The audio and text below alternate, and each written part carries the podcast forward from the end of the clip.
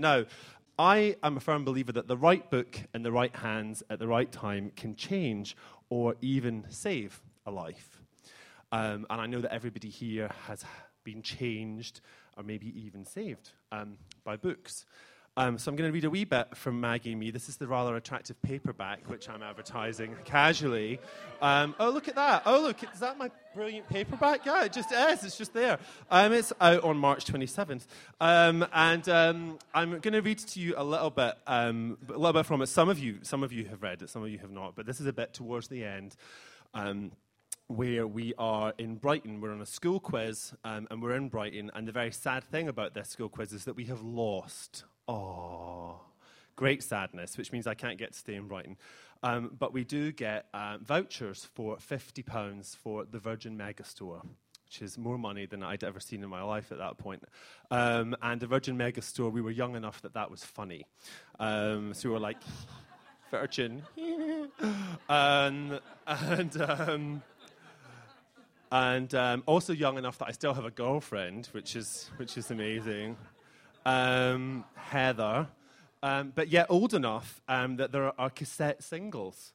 Um, and I had, a, I had an assistant a while back who, I who she asked me what these things were in my shed. And I actually had to explain to her what a cassette single was. And she also had never seen VHS or Betamax, anyway. Um, but there we are. So we're, we're in the Virgin Megastore, um, Heather and I. Heather is studying the cassette singles when I point to the videos. My mum doesn't like me watching Channel 4 after that time she turned on My Beautiful Laundrette. And we both had to sit there because if one of us turned it over, it meant acknowledging something. I sneak bits late at night with the volume right down and watch all of the lost language of the cranes in near silence. Virgin has a section with a big gay sign, but I can't go there. I rush straight past to the books. Heather knows what I'm after and finds them first. I hover, afraid to place a hand on the glaring covers. Go on, she nods. I pick it up, and nothing happens. I grab the next one and the one after that until I've got them all. We tried to get them out of the library, but it doesn't stock them. Wouldn't. Heather pushes me towards the cashier, a girl, thank God. I blush as I hand her the vouchers. Do I want a carrier bag? Yes, yes, thank you, yes. I linger, but all she says is next. So we rush off giggling and join the others heading for the train station. What did you get? asks one of the teachers, eyeing my bag. Oh, it's a present for me, lies Heather. And I take her hand and we smile at each other and can't wait to read the tales of the city. Please welcome Armistead Stephen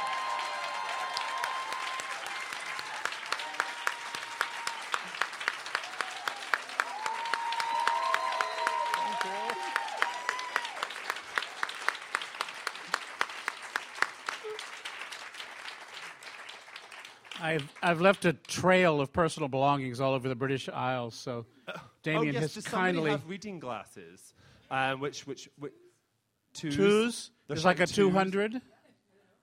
Fat, uh, we yeah, can thank just- you.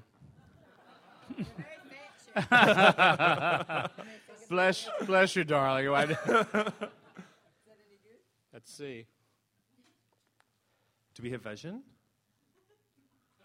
Almost. Do we have? Uh, they, do they, are they prescription? Um, other glasses. They're just a wee bit foggy. Maybe it's just the room. do you want? Uh, do you want? that? Oh my God! Thank you. oh, I think that we have a winner. yeah. Yeah, thank you. thank you very much. The, kindness of strangers. Do I go right ahead Yeah, and yeah, read? sure, All right. ahead and read for us. Uh, the Days of Anna Madrigal takes place. It's uh, there's a, there's an old lady in it with a secret, as we've already discussed, Kirsty, um, and uh, I better not have them down while I'm looking at you. Um, and part of it takes place in the past, in the home, uh, in the childhood home, the boyhood home of Anna Madrigal, uh, in 1936, in the brothel uh, where she grew up and ran away from at 16. The other part has a number of the characters um, making their way towards the Burning Man Festival in northern Nevada, which is, I can't say it's indescribable because I just spent a book trying to describe it, but uh, it's uh, an art festi- arts festival, art festival, uh, a city that grows up overnight and remains on this absolute flat plain, uh, an old alkali sea, um, for a week, and then is torn down again, or portions of it are actually burned down, hence the Burning Man. Uh, and uh, in, in, the story, it's a number of the characters are heading in that direction, including eventually uh, Anna Madrigal, because I can't resist these kinds of coincidences. Um, Michael Tolliver, who's in his 60s, and his partner Ben McKenna, who's in his 40s, are planning to go. Michael is really very grumpy about it. Uh, they're going with Shawna Hawkins, who is my second generation character, who is the daughter of Brian Hawkins and uh, Mary Ann Singleton, although actually she was born to Connie Bradshaw. I'm hoping that at least three of you know who the fuck I'm talking about. um, and Shawna's 29 now and has made up her mind that, uh, well, I think this will tell you what she's made up her mind about. The, the, the theme of the Burning Man Festival is fertility uh, 2.0. And uh, Ben and Ben and Michael are. Um, let me see if I can get some light here. There we go. It's also intimate and salony in here. Um, uh, is Shawna taken care of? asked Ben. Michael felt the tiniest twitch below his right eye. In what way? You know, tent wise. Michael tried to sound nonchalant. I doubt we'll see her once we're there. She's bunking in three camps, near as I can make out, and access to a daybed at the Ashram Galactica. Whatever that is, God help us all. Has she called you yet? No, said Ben. She's going to, but don't tell her I told you because she wanted to tell you first, and I don't want you to be put on the spot. And you will be, believe me, because it's because it's very sweet. It's just as sweet as it can be, but it's also very embarrassing and deeply, deeply icky. I just wanted you to be prepared. Ben regarded him slack mouthed. What on earth are you? She wants your sperm when we're at Burning Man. Michael threw up his hands, relinquishing the concept to the winds. She wants to get pregnant there. She loves you and admires you and thinks your sperm would be most excellent. She doesn't expect to be the she doesn't expect you to be the father, just the donor. That's pretty much it, except the spiritual angle, which I'll leave to her. oh, yeah, and it's fine with her if I'm around during the sperm extraction process. In fact, it would be great, even lovelier. Ben made a disbelieving face. She did not say sperm extraction process. Not in so many words, but come on, honey, this has got to be creeping you out. His husband shrugged. It's a little too close for comfort, I'll give you that, with all of us in the same tent. Not in the same tent. Ugh, no, is that what you thought? Another tent, for God's sake, at another camp with a bicycle ride in between. And her friend Shauna from Zynga, and a big fertility theme party with Tibetan prayer bells and Aimee Mann's second album, while she lies perfectly still for half an hour with her legs thrown over her head. Why are we even talking about this? Why are you acting so horrified? People do this all the time. You want to do this? I didn't say that. I just can't figure out why you would sound like somebody's Aunt Gladys. Well, exactly. I am her Aunt Gladys. You hit the nail on the head. I practically became her second father after Mary Ann left, and it just feels weird to me. I can't help it. It's too personal or something. It's almost like incest. The word came out like a rattlesnake's hiss prompting a short blonde woman standing nearby to turn and glare daggers at them. It takes way too much explaining, Michael told her with a shooing motion. Look at the scenery, please. In the first place, said Ben, leaning closer and lowering his voice significantly, it's not you she's asking, it's me. And it's a lovely compliment, sweetheart, it really is. In the second place, I've never known Shawna as anything but an adult. I'm not related to her either. Neither are you, for that matter. Nobody's related to anybody here. And Shawna is almost 30 years old. Chillax, Michael. Chillax? You don't say chillax. I'm saying it now because you're acting like you're 12 and hormonal. If he only knew, thought Michael. 62 is a lot like 12 and hormonal. Teenagers rage against the end of childhood, old people against the end of everything. Instability is a permanent condition that adapts with the times. There's such a thing as emotional incest, Michael said, in, in lieu of exposing his petty fears the hard truth of what he was feeling. To admit that here and now would have been humiliating, not to mention unattractive. It's not incest, said Ben. It's not even close. It's Soon-Yi incest. oh, please, Ben snorted. Soon-Yi incest? well, Woody Allen was fucking Soon-Yi. This is a procedure, Michael, nothing more. And again, it's not you she's asking, it's me. Ben seemed to ponder the ramifications of, of that. Did you tell her how you feel about this? Of course not. I told her to talk to you. But she knows. You can't hide that. You must have hurt her feelings. I don't think that's true at all. So why hasn't she called me? I couldn't tell you that. I'm trying to stay out of this.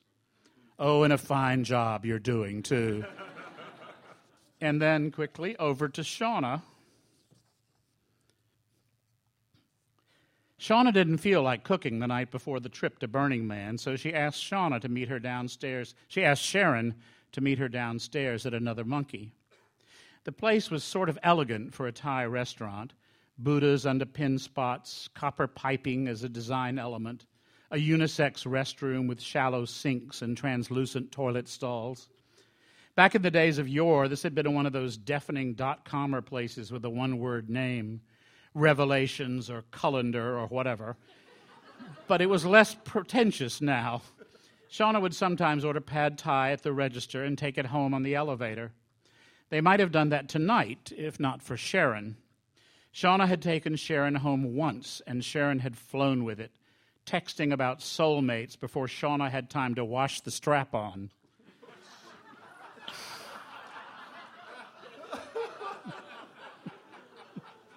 This is why they saved me for the end of the evening.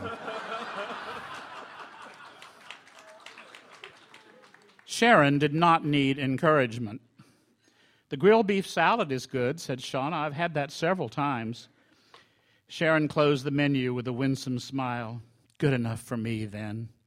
She leaned forward on her elbows, brushing aside a vagrant strand of pale brown hair.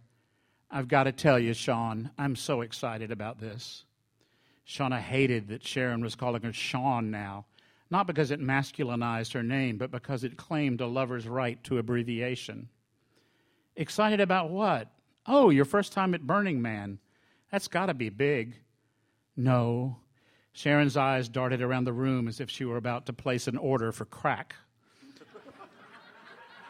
the first time I ever helped someone get pregnant, it's like being a midwife or something except with a turkey baster instead of forceps. A bicycle. What? I need you for the bicycle, Sharon. I've got the turkey baster covered. Oh, Sharon's face fell. Who's doing that? I am. Shawna gave her a sly but gentle smile. It's complicated machinery, but I think I can handle it.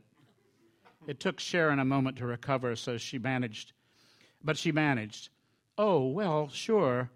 I just assumed since I'd be transporting it. You know. She bludgeoned the rest of that thought by reaching for the Zynga tote bag she'd left on the floor by her chair. This is for you. I made it myself. I hope you don't already have one. Shawna could feel the burn of Sharon's expectant gaze as she removed the contents of the bag a small blue shawl covered with yellow squiggles and circles. At least that's what they looked like.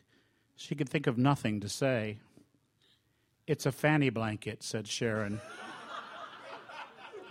you put it over your fanny while your legs are over your head. You're less exposed during the impregnation, but you're still comfortable and it's, you know, celebratory. it certainly is.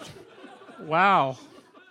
This is amazing Fuck me, thought Shawna. She thinks we're having a baby together, so she's made me a twat cozy.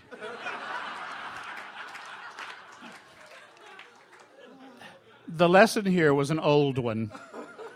Do not accept favors from lovesick one night stands if you're not prepared for them to crank up the U Haul. See, said Sharon, pointing to the squiggles and circles. Those are little sperms and eggs. So they are. Shawna hated herself for joining that asinine conscious dance workshop and for getting so gabby afterward with Sharon. But how could she have known that her unilateral pregnancy plans would get Shawna so hot? Or that Sharon, having already scored a ticket to Burning Man, would soon be inescapable? Sharon swiped at her hair, hair again. I know it's kind of silly. Not at all. It's a nice thing for a friend to do. The F word was strategic, and it left an excruciating silence between them. Finally, Sharon said, Have you spoken to that guy yet? The furniture maker? Shawna decided it would help Sharon to know that everyone gets rejected, and it would certainly help Shawna to unload this humiliation on a non intimate, someone who wasn't part of her logical family. I spoke to his husband, she said. And? Sharon gazed at her, all goggle eyed and earnest, Amanda Seyfried in the Grecian moonlight, as if Shawna had just announced her first belly thump. I think I grossed him out. You're kidding. No. What a dick. Don't attack him, thought Shawna, just so you can be on my side. He's not a dick, Sharon. He's someone I've known all my life. He's like an uncle, only not my dad's brother. I think he's squeamish about his little girl. Shawna frowned. Sharon frowned. It's not like he has to be there, and you're going to get pregnant one way or the other. That just doesn't feel like the real reason to me. Shawna hated her for saying this because she was feeling the same thing. Anyway, said Sharon, why not just go directly to the carpenter, furniture maker? Because I'm sure he's spoken to Michael, his husband, and he hasn't called me yet. It's got to mean he feels the same way. Maybe they both think I'll make a shitty mother and can't bring themselves to tell me. I think you're better off with Caleb, said Sharon. I saw him this morning and he was so excited about it. Sharon's stomach nodded. Shawna's stomach nodded. You know, you know Caleb outside the dance workshop? Sure, he works at Zynga too, in accounting. He understands we're not co parenting, right? Absolutely. He says he just wants to give back to the earth. Isn't that a sweet way of putting it? We were coordinating things at Starbucks this morning. This was bad news since Shawna had already considered eliminating the bicycle and thus the middleman altogether. With the use of a festive partition, Caleb would have given back to the earth in Shawna's tent thereby removing the need for Sharon panting heroically over that grotesque taint warmer. And now there were two Zynga geeks, two pawns of a corporate empire, conspiring to play Farmville in Shawna's uterus.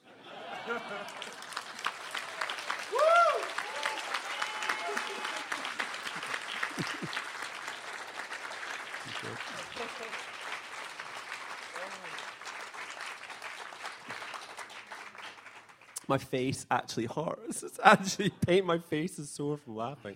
Is the twat cozy real? Is there like an et- Oh. is there an Etsy category You know, for? Twat I did. I did this reason, uh, this reading in uh, Glasgow, and two guys in kilts in sporrans came up and said, "We wore our twat cozies for you tonight." uh, no, but the actually, there's a wonderful writer uh, in San Francisco called Michelle Tea. Oh yeah. You know Michelle, yeah, yeah, remember Michelle. and and she wrote. She had a blog called "Getting Pregnant with Michelle Tea." And I was reading about the the process, and you know, do you have the festive partition? if it's your if it's a good friend who's giving you the sperm, how close are they? And you know, what music do you play, and all of that. So, Oh god, so many choices. so Um, I mean, no, I don't think there is such a thing. But I bet there, if there wasn't no, there, there is. There is. There is. now. I can hear the the tricoteuses Yeah. um, knitting away for Etsy. Chris was suggesting we sell them on our website, and maybe I will. I don't know. Can you imagine the, the days of Anna Madrigal twat cozies? They'd be so, so festive, as you say. Um, that word festive has never been put to such use as well. A festive partition. It's so grotesque. Um, but anyway, before we get into more details of the track, Cozy, um, let's talk a wee bit about the, the, the, kind of the bigger picture of the book because you, it's the first time that you've gone back into the past in this way and then, and then in, into the present and, Yeah. and, and put these two, and the way that, you know, that we were talking about with Kirsty as well, it's that kind of juxtaposing of the two things. Was, Yeah, I loved it. You loved it. I loved having a different time to wander around in because I've always written in real time. Mm. So it was liberating in a curious way. I, I really liked it. Mm. Um, and I got to be 16. Not, not, you know, I didn't have a transgender experience at 16, but um, I got to feel that outsiderdom and I got to use that. And then there was the great fun of, of uh, unlike, unlike my rugged friend Patrick Gale, I did not travel into the wilds of Canada to do my research and live in a cabin with bears chasing me. I Googled a lot. and when it came to getting details for the, um, uh, for the brothel, Yeah. I uh, actually Googled 1930s whorehouse menu, and up it popped. There it was. Everything you could get at a whorehouse in the 1930s in, in order of price. And you say menu. Do you mean menu for food or menu for Menu for the services of the whorehouse. Okay. Okay. And, and I learned on there that the tweet, cheapest thing you could get at a whorehouse in the 1930s was something called a dry bob, which does sound like the cheapest thing. What, Nobody in this room has ever had one, so you'll have to tell us what it is. Um, well, I, I, I told this story to, to Graham Norton on the radio. It was so satisfying watching Graham Norton sweat.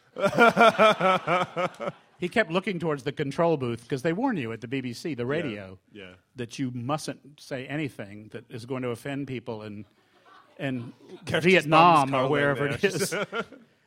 and uh, yeah, it's the, uh, well, God, now I have to tell you, don't I? I'm just not make the joke yes, about everybody's it. Trying, everybody here is thinking about what it could possibly be. I'm thinking armpits. Armpits? Yeah. Uh, quite there, potentially. Well, thank you for going there, Damien. Yeah.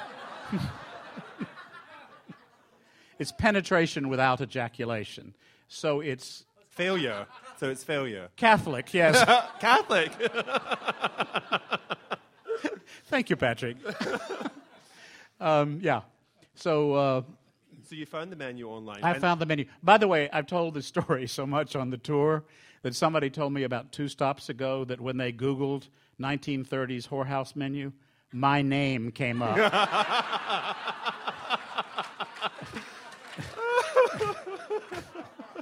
And how expensive were you?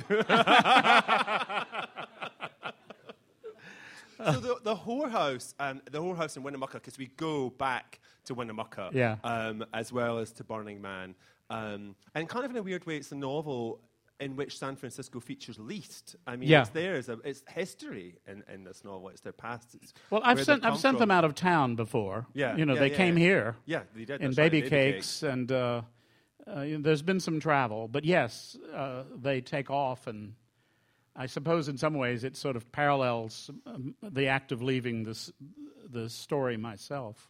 Because you left the city. Well, yeah, it wasn't connected. No.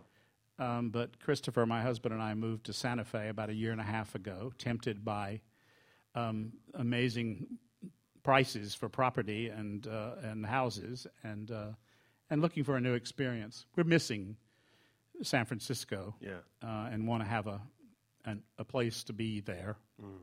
Uh, someone on Facebook said, "I'm a realtor. I can help you find something," and I said.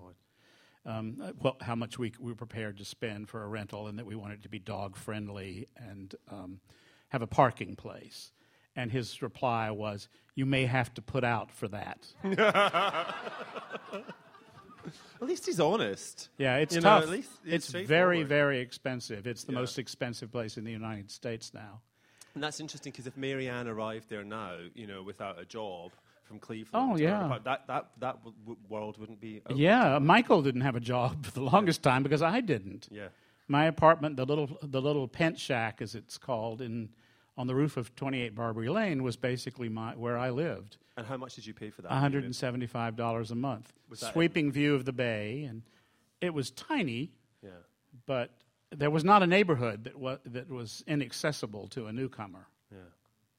Yeah, that, it's interesting in that way. When I was interviewing people for that feature I did for The Guardian, they were talking about how the early Tales of the City novels are almost like history. You know, they, they, they, they are historical documents. It's a city that's, that's no longer there and it's almost nostalgia now, in a Um, certainly, vis- you know, the, the, the visuals of it, it's just as beautiful. It's more Yeah. beautiful than it Yeah. was. Yeah. And but the people that have, you know, all the techie folks come in with lots of money and can buy just what they want in the middle of town, Yeah.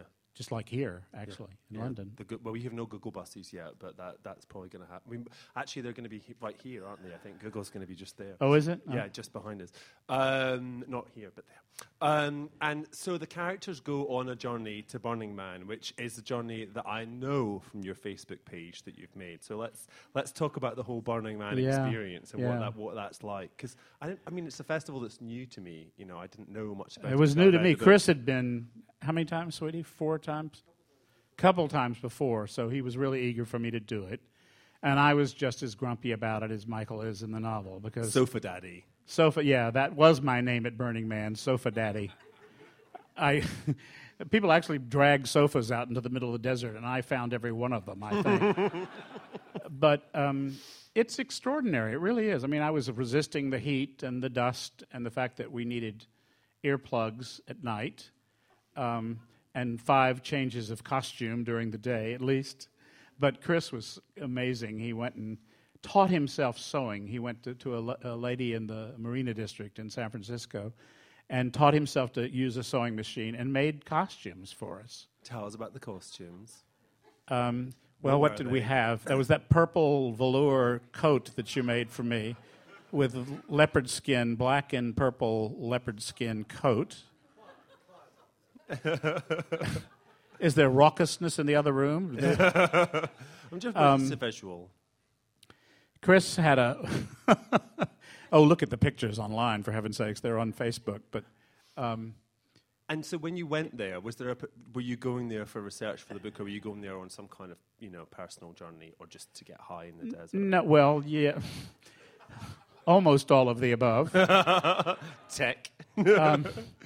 Uh, yeah, we went there to have fun. yeah, yeah. Yeah, it was not a discovery process, but it it becomes one because you you don't your cell phone doesn't work.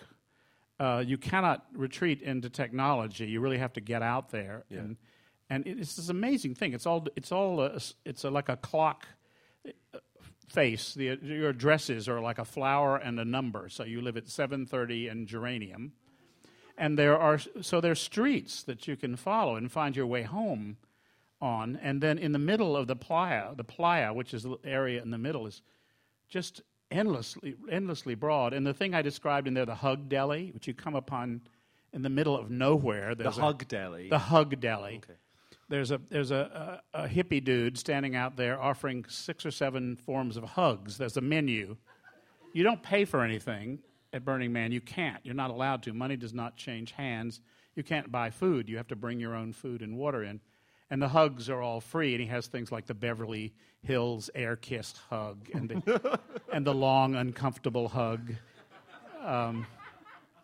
the long and uncomfortable hug. Yeah, yeah, yeah. no, un- that's what it was. Uncomfortable. Oh, was it uncomfortable? Yeah. And what was the name of the? And he waits until you're uncomfortable before he lets you, lets you go. Oh my god. Um, what was the name of the camp that, that you stayed? Comfort and Comfort and joy. Comfort That's and the, Joy. the faerie camp. yeah. No, we didn't stay there. We just visited a lot. it was right across the road from us in the Gayborhood, as it's called. Uh, and it's run by the faeries. And um, there's just, it's just, a, Jesus, what have to say? Um, Well, is, It's- is, is that where that's where they have a tent. They have a big tent with people being folksy. okay. Um, it- actually, all degrees of folksiness, just lounging and, yeah.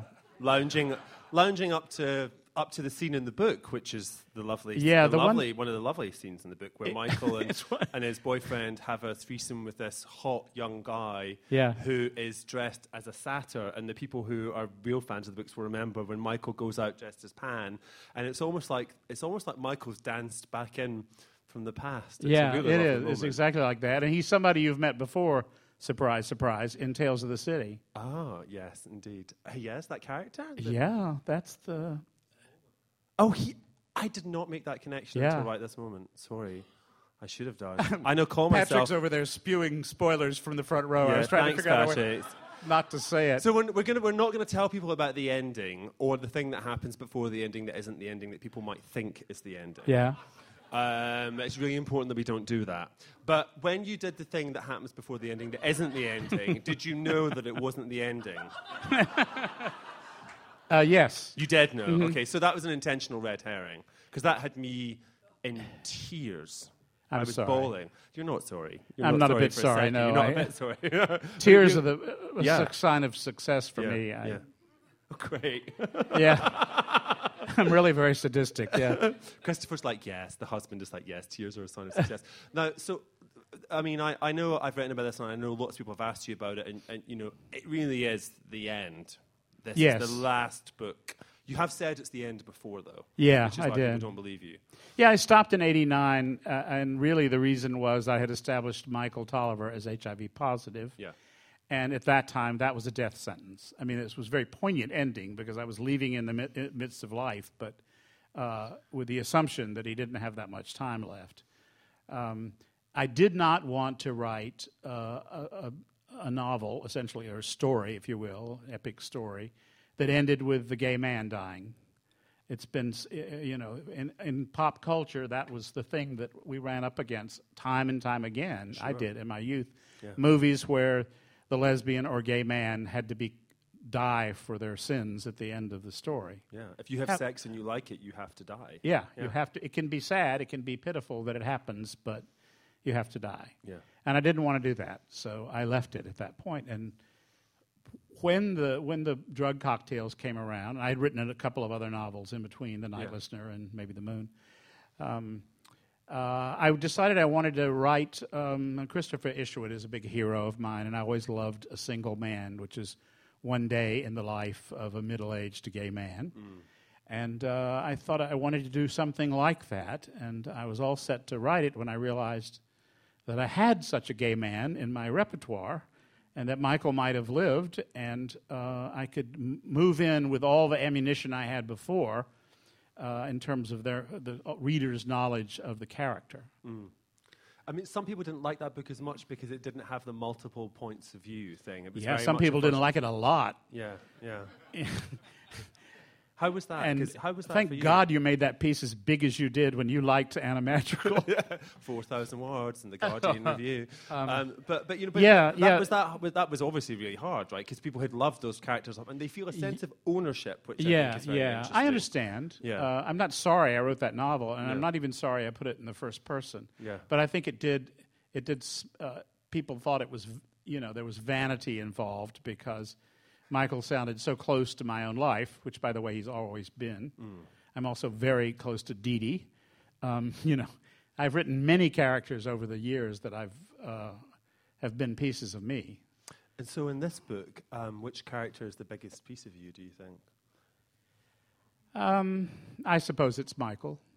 I, I've tried. I, you know, Anna has always been my higher self, or what I aspire to. So I tried to sort of be part of her wisdom. And uh, they all say and think things that I say and think. I mean, Mary Ann has a plug-and-play experience, as they call it, at Burning Man.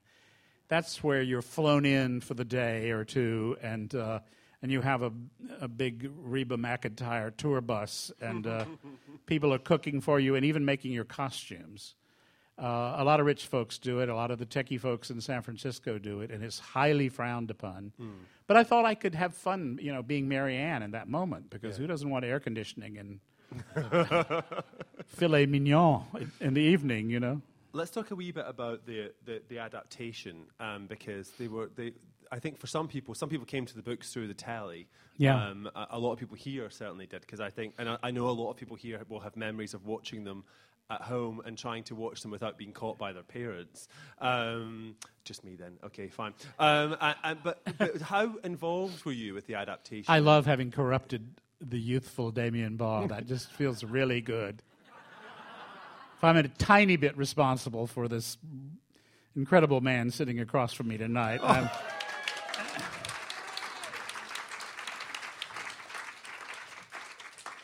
Actual blushing. Yeah, I can see it.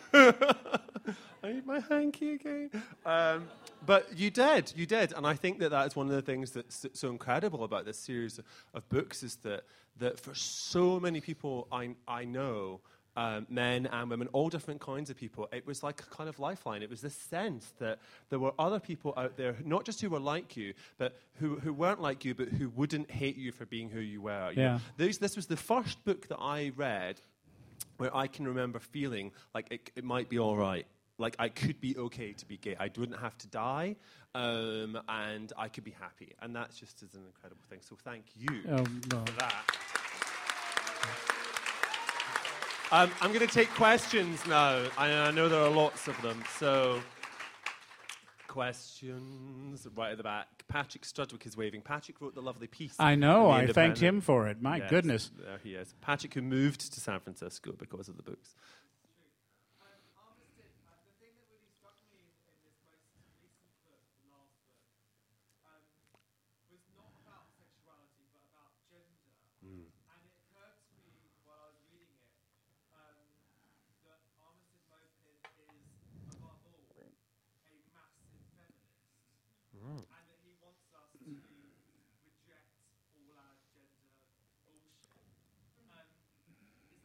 Yes.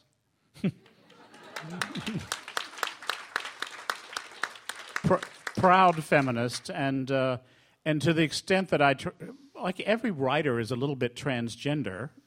Patrick, I'm sure would agree. It, you have to be, you have to be. I'm not making jokes. You have to be inside of everyone, and uh, and you have to be a feminist too to write really good female characters, as Patrick does. Yes. Um, you have to you have to you know start with the assumption that uh, that that women are human beings like you and move from there.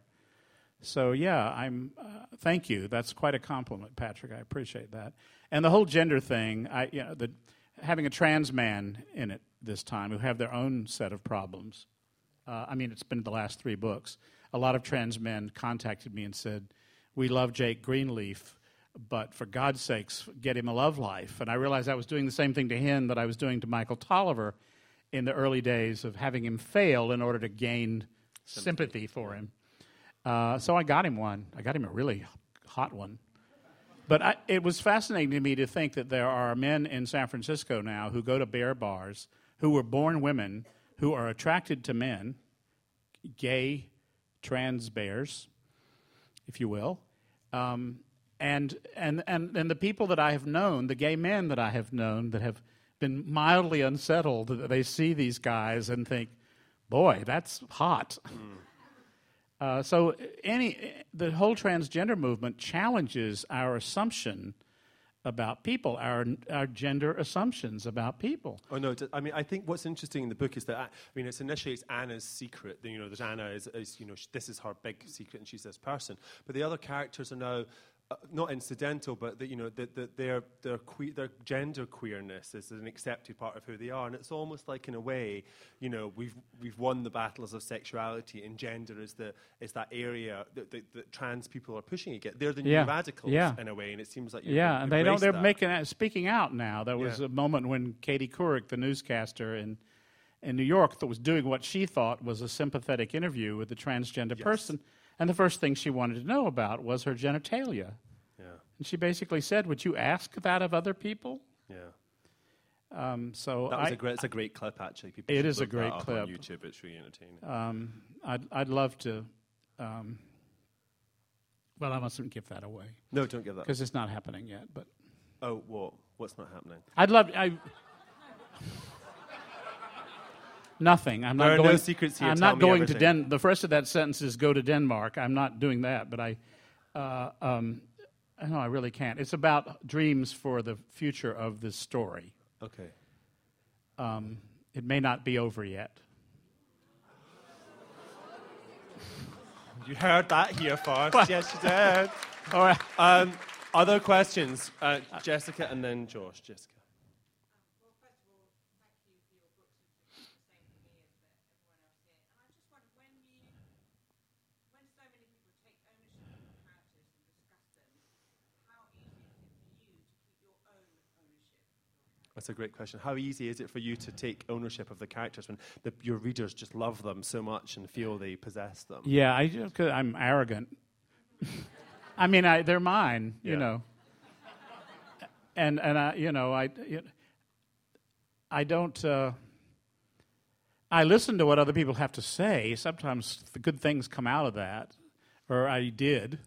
Um, especially when I was at the newspaper, people would uh, write me and and say uh, when I cre- I created a an African American character because I was very aware that it was a very white series, and so I created uh, Dorothea Wilson, who is a model at the at, um, at the uh, ad agency, and some woman wrote in and said, "Shame on you! Up until now, all of your characters have rung true, but Dorothea Wilson is only is just a white woman in black skin."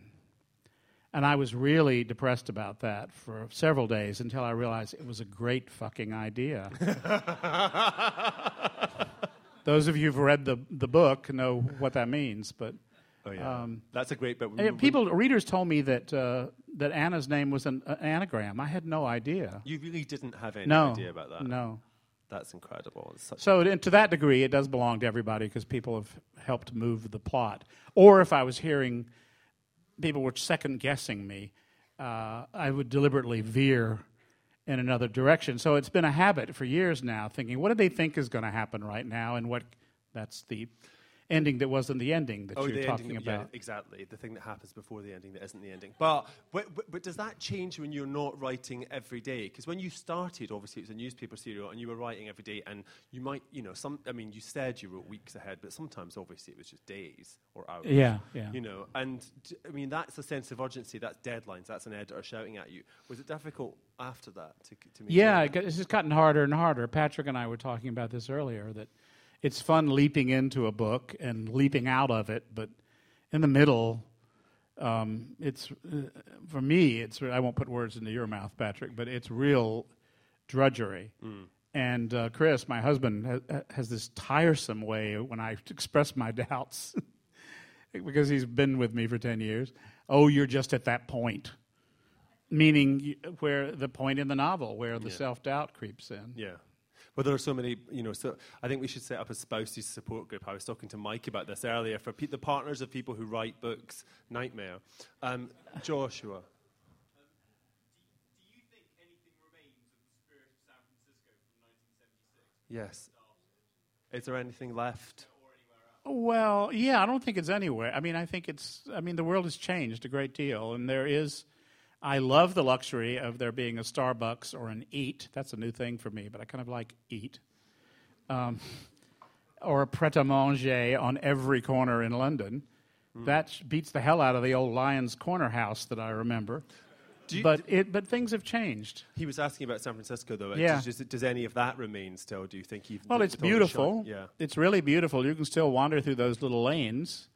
Um, and uh, the Castro is vibrant. Uh, the Mission is very vibrant. It's money is pouring into it by the, uh, Yeah. the- you know. I heard the other day that Mark Zuckerberg had bought a ten million dollar dollar pied a terre in the Mission. It's just unthinkable. Yeah. It used to be the neighborhood, uh, you know, uh, years ago that uh, where nobody wanted to go, and you could tell it was the mission because the ads in the paper always said "sunniest neighborhood in town," because they didn't want to say it was the mission. Yeah. So the cities change and people change, and uh, I don't want to get too m- melancholy about it because there's there's still a vibrancy to street life. No matter where you are, you still bump into old friends and strangers. When, when, we, when I was doing the tour, the Tales of the City tour um, uh, with, with, with Larry and his team, very, very funny. And, um, and we were there, and I was thinking how much the city had changed. And on that tour, in that morning, I saw a group of men completely naked, apart from socks over their cocks. Yeah, that's the which new is how rule. they flout the law by not being naked, like, Yeah. like Dobby in Harry Potter, essentially. Yeah. The same, the same kind of thing. And I saw that. I saw a Chinese funeral with, with, with brass bands. There you go. And, and then I saw a parade of people all wearing pink being led by a bagpiper across the road. And I was like, are they being paid by the tourist board? Where have they come from? It was incredible all in the same morning. But when I was talking to Patrick, he made a really good point about San Francisco, which is that it is now this tech hub. It is the place, you know, where, where, where we go to think, imagine our technological future. And so much of the internet has come from there. And really, when you think about the internet, it's kind of San Francisco in so many ways. It's that sort of self, it's about self-expression and individuality. So, in a weird way, San Francisco Francisco's kind of I think transcended itself and, and, and gone online. Well, it's the new thing. Yeah, yeah. There's actually a serial in the Chronicle where I started right now about techies. Really? I have no interest in it, but it's there. Um, What, that and there will still be things to write about. I mean, Yeah. it's still hilarious. Like you said, you were reminding me with the nudity thing. Yeah.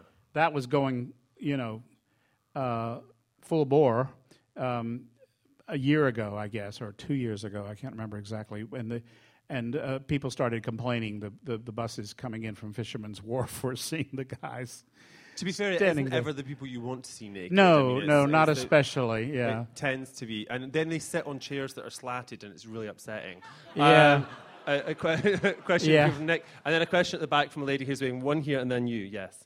Um, I wanted to say uh, I loved the, the novels uh, when I was 18, and what I loved about them was uh, the sense of community, and uh, they, they were sex positive.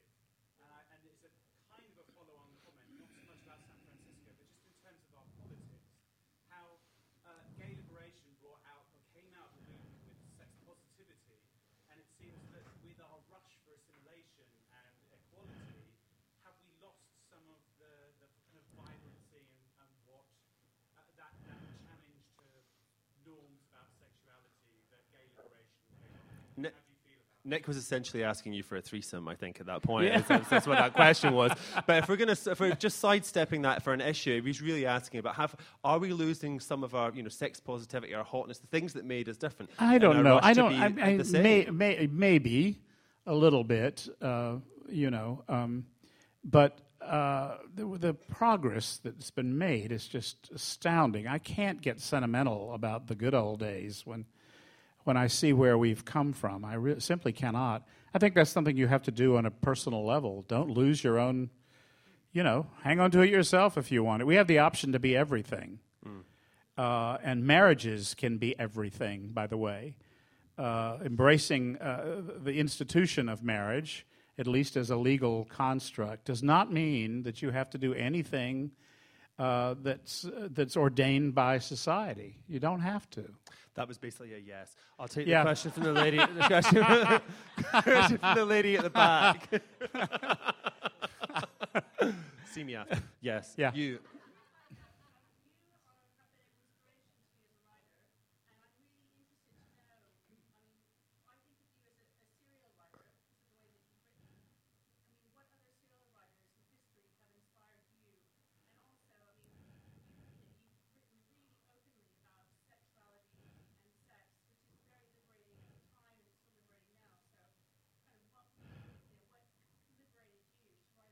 The, uh, the kind of t- two questions, but I think the second part is more interesting, which is what, what liberated you? Well, it is. What what liber what what what what, what liberated what lib- it is interesting. What liberated you to, to to be able to write in the way that you did? Because when you arrived in San Francisco, you know, having been to Vietnam, you weren't the man who's sitting. No, down. You I was a a very cons- different man. Yeah, I was a conservative Republican.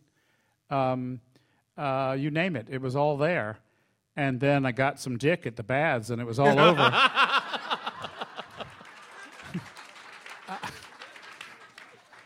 and it was funny to me that this, I had been this.